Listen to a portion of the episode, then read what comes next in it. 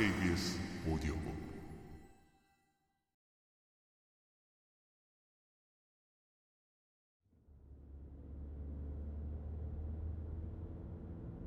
눈이 먼 남자는 문을 닫으면서 그러실 필요 없습니다. 그러실 필요 없습니다. 하고 말했다. 그때부터는 도움의 손길이 없어 아마 한 걸음도 제대로 걷지 못했을 것이다. 도둑은 그런 무시무시한 생각들이 마음을 완전히 점령해버리는 것을 막기 위해 운전에 두 배로 집중했다.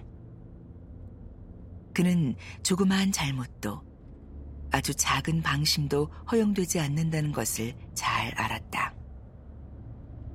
거리에는 늘 경찰이 깔려 있었으며 그들 가운데 하나가 차를 세우고 신분증과 면허증 좀 볼까요? 하면 그 길로 다시 감옥에 가야 할 판이었다. 얼마나 힘겨운 인생이냐. 그는 신호등을 어기지 않으려고 무척 주의를 했다. 어떤 상황에서도 빨간불이면 멈추었으며 노란불도 존중하여 파란불이 들어올 때까지 참을성 있게 기다렸다. 어느 순간 그는 자신이 강박감에 사로잡힌 것처럼 신호등에 신경을 쓴다는 걸 깨닫게 되었다. 그때부터는 차 속도를 조절하여 늘 파란 불만 만나도록 하였다. 물론 그렇게 하기 위해서는 속도를 높이거나 아니면 뒤에 있는 운전자들이 짜증이 날 정도로 속도를 줄여야 했다. 그렇게 했는데도 결국에는 정신을 차릴 수 없고 참을 수 없을 정도로 긴장이 고조되어 신호등이 없는 작은 도로로 차를 몰고 들어가 버렸다. 그리고 제대로 살펴보지도 않고 주차해 버렸다.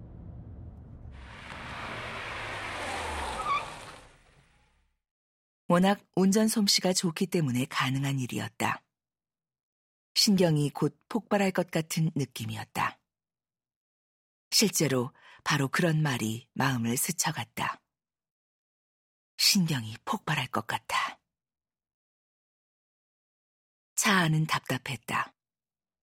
양쪽 창문을 내렸다. 바람은 불고 있었지만 안의 공기를 신선하게 바꾸어 주지는 못했다. 이제 어떻게 한다.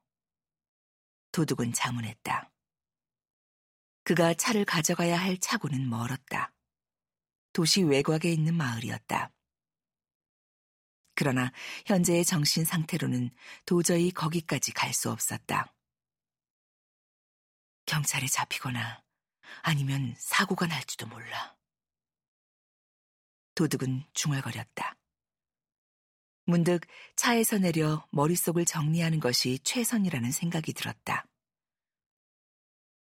신선한 공기를 마시면 머릿속에 거미줄이 날아갈지도 모르지. 그 불쌍한 작자가 장님이 되었다고 해서 나까지 그렇게 되란 법은 없는 거잖아. 그게 뭐 감기처럼 옮는 것도 아니고. 동네나 한 바퀴 돌면 괜찮아지겠지.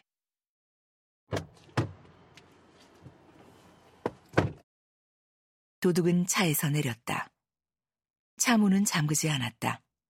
곧 돌아올 생각이었기 때문이다. 그는 걷기 시작했다.